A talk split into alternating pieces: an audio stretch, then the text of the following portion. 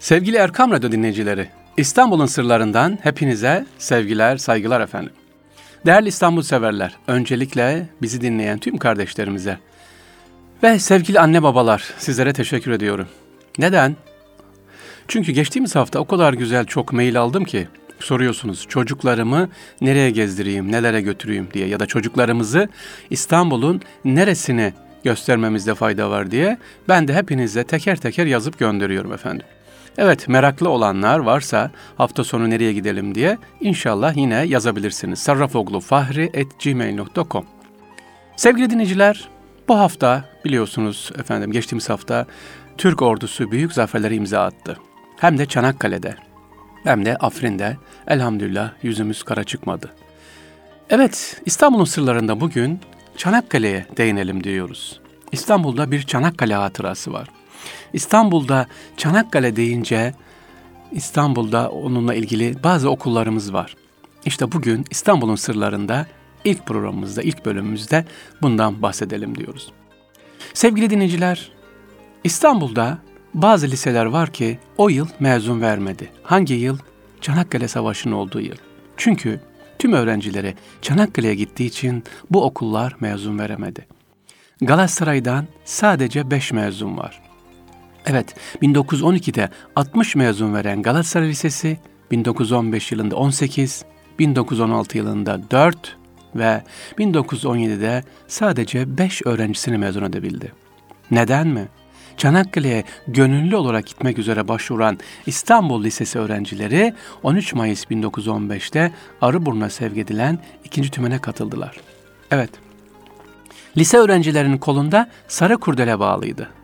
19 Mayıs taarruzunda hedef olmamaları için bu kurdeleleri çıkarmaları emredilmişti onlara. Ama sadece İstanbul Lisesi bu taarruzda 50 öğrencisini kaybetti.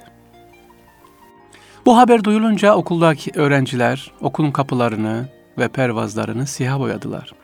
Ve Çanakkale Zeferinden sonra okulda yapılan yoklamada şehitlerin ismi okunduğunda şehit cenneti alada diye bağırdılar.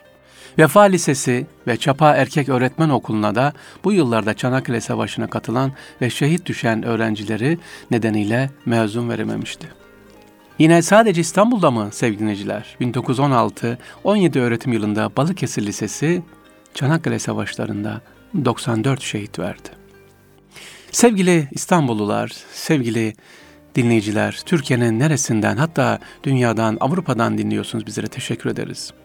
İşte Türk milletinin İslam'a olan sarılışı, imana olan bakışı farklı. Bunu dünya milleti yıllar önce de anlamadı, şimdi de anlamıyor. Bakın öğrencimiz Çanakkale'ye gidiyor gönüllü olarak. Ve İstanbul'da mezun veremeyen liseler. İstanbul Erkek Lisesi bugün Cağaloğlu'nda.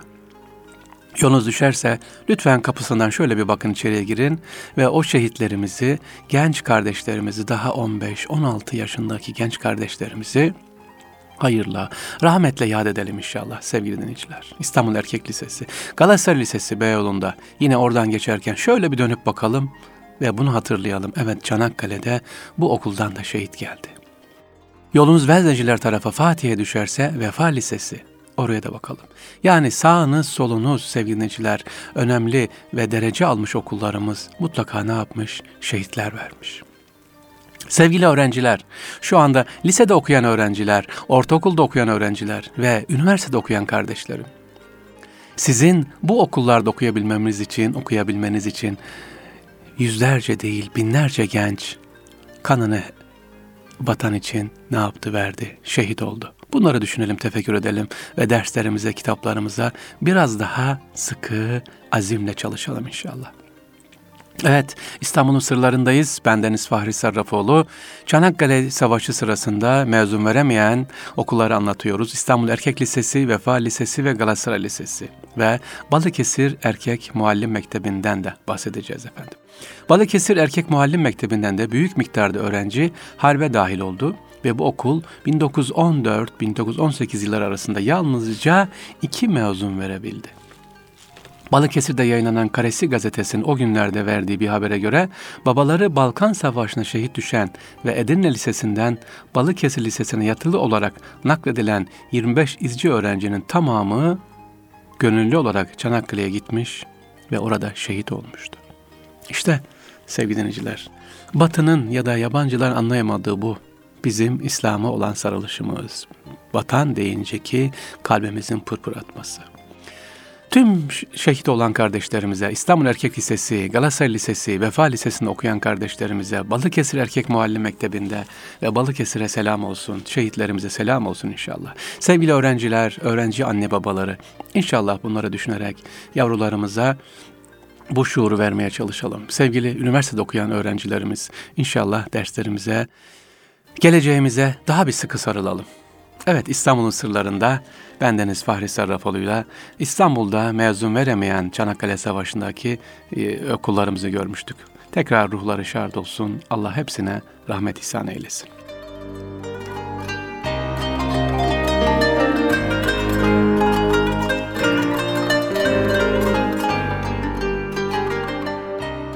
Sevgili dinleyiciler, İstanbul'un sırlarında Efendim bendenizi etkileyen bir olay olmuştu yıllar yıllar önce. Askerliğimi Bornova İzmir'de yaptım. 1989-90 yıllar arasında. Orada tabii Anadolu'dan gençler geliyor o dönemde. Ve gençlerden diyorlar ki efendim biz hocam komutanım bizi niye talime çıkartıyorsunuz? Biz bulaşık yıkayacağız. Biz geri hizmette çalışacağız diyor. Biz ne yapalım? Yani yat kalk silah bunlardan biz diyor mutfağa gönderin de işimizi yapalım. Talime çıkmak istemiyorlar bu gençler. O zaman işte efendim bir kitap okumuştu. Üniversite yıllarında. Sadık Dağına yani Musa Topbaş Efendimizin yazmış olduğu İslam kahramanları. O İslam kahramanlarından bir bölüm okumuştum. Topladım bu gençleri. Neydi okuduğum bölüm? Haçova Meydan Muharebesi. 3. Murat'ın katıldığı Haçova Meydan Muharebesi efendim. Evet o muharebenin özelliği neydi? Neden bu gençleri anlattım ben? Musa Efendimiz merhum yazmış. Efendim savaş o kadar şiddetli ki asker karşı taraf o kadar kalabalık Macaristan'da oluyor Osmanlı askerleriyle birlikte ve Müslüman askerler yani Osmanlı askerleri geri çekiliyor, ricat yapıyor. Hatta o kadar ki padişahın otağına doğru düşman askerleri yağmaya başlıyor, geliyor. Ve işte bu sırada bir Şeyhülislam ortaya çıkıyor. Orada. Ve bir genç, Çolak Hasan diye bir genç. Diyor ki padişah efendimize e, düşman askerleri geliyor yağmaya başladı. Hele koşun vurun ha. Kimisi satırı alıyor, kimisi baltayı, kimisi mutfakta yanan odunu alıp koşuyor efendim düşman askerlerine. Düşman askerleri yani Macar askerleri karşılarında böyle mutfak Çalışanlar elinde kimisi balta kimisi satırla görünce panikliyorlar, yağmayı bırakıyorlar, gerisin geri kaçmaya başlıyorlar. Bu arada kaçan bizim geri çekilen Osmanlı askerleri de bu gayreti görünce iki arada kalıyorlar ve Yeniçeriler tekrar geri dönüyor. Haçova Savaşı kaybedilmişken kazanılıyor. Evet nasıl? İşte o mutfaktaki çalışanların, ahçıların, yamakların, oradakilerin gayretleriyle satırla, baltayla, yanan odunla. Yıllar önce hep düşünmüştüm. Kimdi acaba bu? Hoca Saadettin Efendi. Evet, Haçova Savaşı'nı kaybedilmişken geriye çevrilen Haçova Meydan Savaşı kazanma sebep olan efendim kimdi bu? Hoca Saadettin Efendi. Ve pazar günü sevgili dinleyiciler, Hoca Saadettin Efendi'yi buldum. Hem de burnumun dibindeymiş. O kadar üzüldüm ki yıllardır gider gelirim. Saçlı Abdülkadir Camii var efendim. Eyüp Sultan'da hemen girişte. Eyüp Sultan Hazretleri'nin camisine girerken sağda bir cami var. Küçük bir cami. İşte o caminin haziresinde büyükçe bir mermer yazıt var, büyük mezarlar var. Orada yatıyor Hoca Saadettin Efendi. Bugün sizlere İstanbul'un sırlarında Hoca Saadettin Efendi'yi anlatacağım. Neden? Çünkü onun basireti sayesinde, onun gayreti sayesinde düşünün ilk defa ne oldu? Padişah sefere çıkıyor. Uzun bir aradan sonra Kanuni Süleyman'ın torunu 3. Murat'ın oğlu 3. Mehmet Haçova'da az daha yeniliyorduk. Hatta yenildik ki düşman yağmaya başlamıştı ama Hoca Saadettin Efendi düşmanı geri püskürttü. Neyle? Gayretiyle, ferasetiyle. İşte Hoca Saadettin Efendi'nin mezarını buldum. Dediğim gibi Eyüp Sultan Hazretleri'nin hemen girişinde bulunan Saçlı Abdülkadir Camii var. Onun haziresinde duruyor efendim mezarı. Yolunuz düşerse inşallah oraya da gidip ziyaret edelim. Kimdi peki Hoca Saadettin Efendi? Biraz ondan bahsedelim. E, araştırınca baktık ya bir daha şaşırdım. Hoca Saadettin Efendi Yavuz Sultan Selim Han'ın hani meşhur bir yanında lalası vardı ya, devamlı hocası vardı ya, Hasan Can. Hasan Can'ın oğlu. Hani Yavuz'dan Selim Han artık ömrünün sonlarına doğru bakıyor ki Hasan Can diyor ki padişah sultanım diyor artık Rabbinle birlikte olma zamanı diyor. Yavuz'dan Selim de dönüyor bire can diyor biz zaten kiminle beraberdik ki diyor. İşte o Hasan Can'ın oğlu Hoca Saadettin Efendi o da Yavuz Sultan Selim Han'ın torunu Efendim e, yani Yavuz Sultan Selim oğlu Kanuni Sultan Süleyman, onun oğlu 3. Murat, onun oğlu 3. Mehmet'e ne yapıyor? Hocalık Şeyhülislamlık yapıyor. Hoca Saadettin Efendi. Ünlü Türk devlet adamıdır efendim. Bilgim ve tarihçidir Hoca Saadettin Efendi. Sadece Şeyhülislam değil. En büyük Şeyhülislamlardan biri olarak bilinir. Din alanında olduğu kadar tarih, edebiyat konularında da değerli eserleri var Hoca Saadettin Efendi'nin. İstanbul'da doğuyor. Babası Cemalettin'i İsfahan'ın torunlarından Yavuz Han Selim'in en güvenip sevdiği nedimlerinden Hasan Can demişti. Saadettin Efendi zamanın Karamani Mehmet Efendi, Ebu Suud Efendi gibi en tanınmış din bilgilerinden ders gördü. Babasının hatır için olduğu kadar bilgisinin derinliği sayesinde çabucak yükseldi. Müderrislerde bulundu. 1569'da 2. Selim'in oğlu Şehzade Murat'a öğretmen oldu. Evet, bu görevinden sonra artık hoca ünvanıyla anıldı. Murat tahta çıktıktan sonra Hoca Saadettin Efendi büyük bir nüfuz ve itibar kazandı. Bu nüfusu daha sonraki padişah 3. Mehmet zamanında da devam etti. Evet, Haçova Meydan Savaşı'na katıldı. Savaşta orduda bozgun baş gösterince 3. Mehmet'in yenilgiyi kabul edip çekilmek istemesi üzerine Saadettin Efendi onun önüne dikilip atının dizginlerine yapışarak ''Padişahım nereye gidersiniz?'' diye onu durdurdu. Böylece Eğri Zaferi'nin kazanılmasında en önemli rol oynadı. 1597'de en büyük dini makam olan Şeyhülislam'la yükseldikten iki yıl sonra da öldü. Şeyhülislam, Hoca Saadettin Efendi. Mezarı Eyüp'te efendim. Yerini tekrar söylüyorum. Eyüp Sultan her hafta gidenler lütfen gittiğiniz zaman hemen caminin yanında. Bugün hani simit satıyorlar ya lokantalar var orada büfeler var. Onun karşısında bulunan küçük cami, Saçlı Abdülkadir Camii. Hoca Saadettin Efendi Türkçeden başka Arapça, Farsça şiirler de yazmış. Bu dillerden önemli eserler de çevirmiştir. En büyük eseri ise Hoca Saadettin Efendi'nin sevgili dinleyiciler, Türklerin Anadolu'da yerleşip Osmanlı Devleti'ni kurmalarından kanun zamanına kadar geçen olayları anlatan efendim Tacüt Tevari, Tarihlerin Tacı adlı eseridir. Bugün bile bu kitap efendim ne yapılıyor? Takip ediliyor, okuluyor. Hoca Saadettin Efendi eseri Tacüt Tevari, tarihlerin tacı.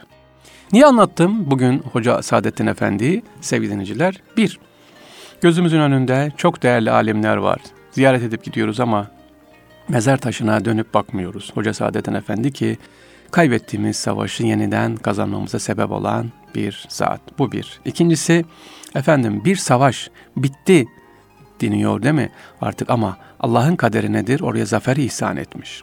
Feraset. Sadece düşünün mutfakta çalışanların, askerin yemek işini ayarlayanların, çalışanların yapmış olduğu bir gayretle biten savaş tekrar kazanılıyor. İşte sevgili dinleyiciler, şu anda askerlik yapan kardeşlerim, aman canım ben mutfaktayım, ben bulaşık yıkıyorum, ben yemek yapıyorum ya da ben geri hizmetteyim diyen kardeşlerim. Askerliğin her alanı kutsaldır. Her alanı kutsaldır. Bir de ne yapacağız? Askerlik bir şeyin her şeyini, her şeyin bir şeyini öğreneceğiz.'' Onun için yeri gelir ufak bir hareketimiz koca bir savaşı kazanmamıza ne yapar? Sebep olur efendim. Evet, Hoca Saadettin Efendi'yi anlattık. Haçova Meydan Muharebesi'ni anlattık. Yerinin de Eyüp Sultan'da Saçlı Abdülkadir Camii'nin girişinde olduğunu söyledik. Zaten girerseniz orada büyük mezar taşını görürsünüz efendim. İstanbul'un sırları devam ediyor sevgili dinleyiciler.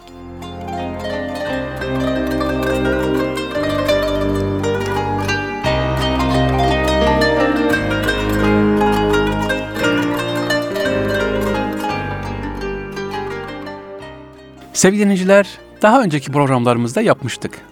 Çok beğendiğini söylediniz. Teşekkür ediyorum. Biz de ara ara sizleri sıkmadan günlük kullanımda kullandığınız bazı deyimlerin aslını, etimolojik özelliklerini anlatacağız size.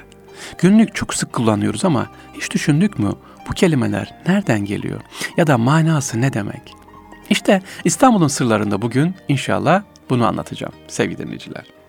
Evet, kelimemiz, ilk kelimemiz çok kullanıyorsunuz. Eskiler kullanırdı. Telefon ahizesi, değil mi? Ahize. Ahizeyi verir misin diyoruz. Ahize ne demekmiş? Arapça almak anlamındaki ahs kelimesinden ahize, sinyal ve sesleri aldığından bu isim üretiliyor efendim. Ahize. Ahizeyi ver. Ahize almak. Arapça bir kelimeymiş ahize. Peki ahize almak dedik. Avize var bir de evimizde. Aa salona avize güzel yakışmış. Avizeleri yak içeri parlasın diyoruz değil mi? Avize ise asmak, asılmak anlamındaki Farsça avihten, avih fiilinden avize olarak asılı olan demek olan zaman ve mekana göre avizeleri ne yapıyor? Mahiyette değişiyor. Aslında asılı olan demekmiş avize. Avize, Farsça. Evinizde eskiden vardır herhalde kullanırsınız böyle alet çantaların içerisinde ne olur efendim? Çekiç, çivi olur. Bir de testere olur. Testere. Testerem var mı? Ödünç alabilir miyim? diyorsunuz. Testere ne demekmiş? Farsça el anlamındaki dest ve kesici alet manasındaki erre birleşiyor. Dest erre dönüyor, testere oluyor efendim. Ya tekrar edelim. Testere ne demekmiş? Farsça el anlamındaki dest. Hani abdestten diyoruz ya abdest, el suyu manasında dest ve kesici alet manasındaki erre birleşimi dest erre. Bizde de testere oluyor. Evet. Bir de mir diyoruz hani hatırlar mısınız? Mirim diyoruz. Ah mirim işte üstadım diyoruz. Mirim ne demekmiş? Niye mirimdi? Bir saygı ifadesi. Farsça mir kelimesi Arapça efendi yönetici anlamındaki emir kelimesinin farçalaşmış şekli. Osmanlı'da kullanılıyor bu. Mir alay, mir liva gibi. Yani mir ne demekmiş? Efendi, yönetici, idareci. İngiltere, İngilizce'deki sir var ya, sir, yes sir diyoruz. Bu Farsça mir kelimesi buradan geliyor. Belki şimdi gençler bilmez bu mirim ama eskiden kullanılırdı. Televizyondaki bazı Osmanlı dizilerinde de duymuş mirim diye söylenir. Efendim manasına da kullanılır efendim. Sevgili dinleyiciler, test kelimesini biliyor musunuz? Test. Test yaptırdım, sonuçları bekliyorum. Ya da test olduk diyoruz ya, test yapılacak. Test ne demek? Türkçe bir kelime mi bu? Arapça mı, Farsça mı? Araştırdığımızda baktım ki çok garip. Ne Türkçe ne Arapça. Efendim eskiden altın ve gümüş ateşle sınanır biliyorsunuz. Hakikati ateşle anlaşılıyor. Eritilecek, bakılacak. Latince'de mücevherin konduğu kaseye testa deniyor. Testa. İşte bugünkü denemek ve sınav anlamına gelen test kelimesi buradan geliyor. Yani test kelimesi neymiş aslı? Latince'den geliyor. Testa sınamak, mücevherin konduğu kap. Pota bir nevi pota efendim. Altını ve gümüşü doldurup eritmek için ateşe koyacaksın. Ateşe ne dayanır? Pota dayanır. İşte testa kelimesi dönüyor bize test oluyor. Çocuklar ve test. Test mi olacağız öğretmenim? Evet test olacağız. Şimdi sevgili dinleyiciler bir de kullandığımız başka bir kelime daha var. Bu da çok kullanılır. Özellikle günümüzde kullanılıyor. Uf ya faka bastık diyorsunuz. Faka bastık. Arapça fah kelimesi tuzak kapan anlamına geliyor efendim. Hı sesinden dolayı fah kelimesi devrilmiş faka basmış. Aslında fah ne diyoruz? Yani tuzağa bastım. Faka basmak dediğimiz zaman faka basmak kelimesi, ha kelimesi K'ye çeviriyor. Yani tuzağa bastım, tuzağa düştüm demek sevgili dinleyiciler. Faka basmanın aslı da buradan Arapça fah kelimesinden geliyor. Bir kelimemiz daha var. Şimdi şaşıracaksınız. Kel alaka. Kel alaka. Ne konuştun kel alaka? Konumuza ne alakası var diyoruz ya. Kel alaka tabirimiz var. Bunun kellikle bir ilgisi yok sevgili dinleyiciler. Fransızca ne hangi anlamındaki kuel sözcüğüne Arapça alaka kelimesi eklenmiş. Kel alaka yani ne alaka denmiş. Kuel alaka. Kuel Fransızca kuel alaka bize dönmüş kel alaka. Haydi buyurun bakalım. Kullanmıyor musunuz günlük kelimelerimizde? İstanbul'da da kullanıyoruz değil mi? Kel alaka. Aslı neymiş bunun? Kuel. Kuel alaka. Aa bir de tabii iklim diyoruz ya iklim döndü, iklim değişiyor diyoruz. İklim ne ya bu iklim kullandığımız iklim? Bugünkü anlamı dışında eskiden bölge, ülke, diğer anlamında iklim kullanılıyordu. Eski Grekçeden Arapçaya çevriliyor efendim. Klima da aynı kökten geliyor. İklime ne diyoruz? Dövüştür, deniştiren ayet. Alet. Araplar klima için keyif kökünden mükeyif derler. Yani keyif veren. Ümreye hacca gidenler bilirler mükeyyef diye. Mükeyyef, mükeyyif, keyif veren. Evet e, iki kelimemiz daha var. Bunları da inşallah aktaralım sevgili dinleyiciler. İstanbul'un sırlarında günlük kullanımda İstanbul'da kullandığımız ya da Türkiye'de kullandığımız bazı kelime ve cümlelerin aslında nereden geldiğini anlatıyoruz. Cürm ve cirm var ya, cürm. Hani eskiden cürmün kadar yer olsa der, yakarsın, cürmün ne? Aslında bu kelimeler karıştırılıyormuş efendim. Cürm ve cirm. Karıştırılan iki kelime. Cürm, günah demek. Cirm ise hacim. Ateş olsan cirmin kadar yer yakarsın sözü cürmün diye söyleniyor. Cürüm günah demek aslında. Doğrusu neymiş? Ateş olsan cirmin kadar yer yakarsın. Yani ateş olsan hacmin kadar yakarsın. Böbürlenme. Bunun aslı ne? Aslı bu ateş olsa ama biz ne söylüyoruz? Cürmün. Cürm de günah demek. Efendim. Bir de çuvaldız anlatalım. Efendim çuvaldız hani iğneyi kendine çuvaldızı başkasına batır derler ya. Çuvaldız Farsça çuval ve diken anlamındaki düz birleşimi çuval duzdan yani çuval duz, çuval diken manasına gelir. Çuvaldız diyoruz ama bunun aslı çuval duz, çuval diken demek. Evet, başı büyük bir iğne. Bir de sevgili dinleyiciler, e, mülakatı anlatalım efendim. Mülakata gireceğim, mülakatım var diyoruz ya. Mülakat Arapça yüz demek olan likadan. Gerçek anlamı yüz yüze gelmek. Bugün sadece imtihan iş görüşmeler için kullanılıyor. Mülakata gireceğim diye. Aslı neymiş bunun? Yüz yüze görüşmek ya da röportaj artık deniyor. Mülakat diye söyleniyor. Aa, bir de tuzu kuru deyimi var değil mi? Bunu da açıklayalım yere gelmişken. Tuzu kuru. Tuzu kuru ne demek? Eskiden tuz taşları hastalar tarafından ceplerde taşınmış efendim.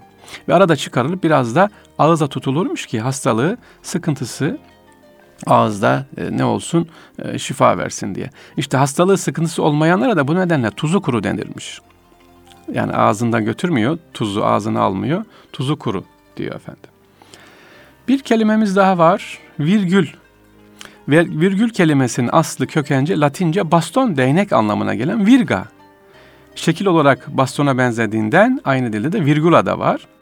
Biz Fransızca virgüle kelimesini almışız. Efendim burada ne diyoruz? Baston. Böyle şekil itibariyle bastona benzeyici virgül. Yani biraz dinlenme var ya. Bir de şey anlatayım efendim. Bu şebboy anlatayım. Sevdiğim bir kelime. Şebboy ne demek? Şebboy. Şeb Farsça gece demek.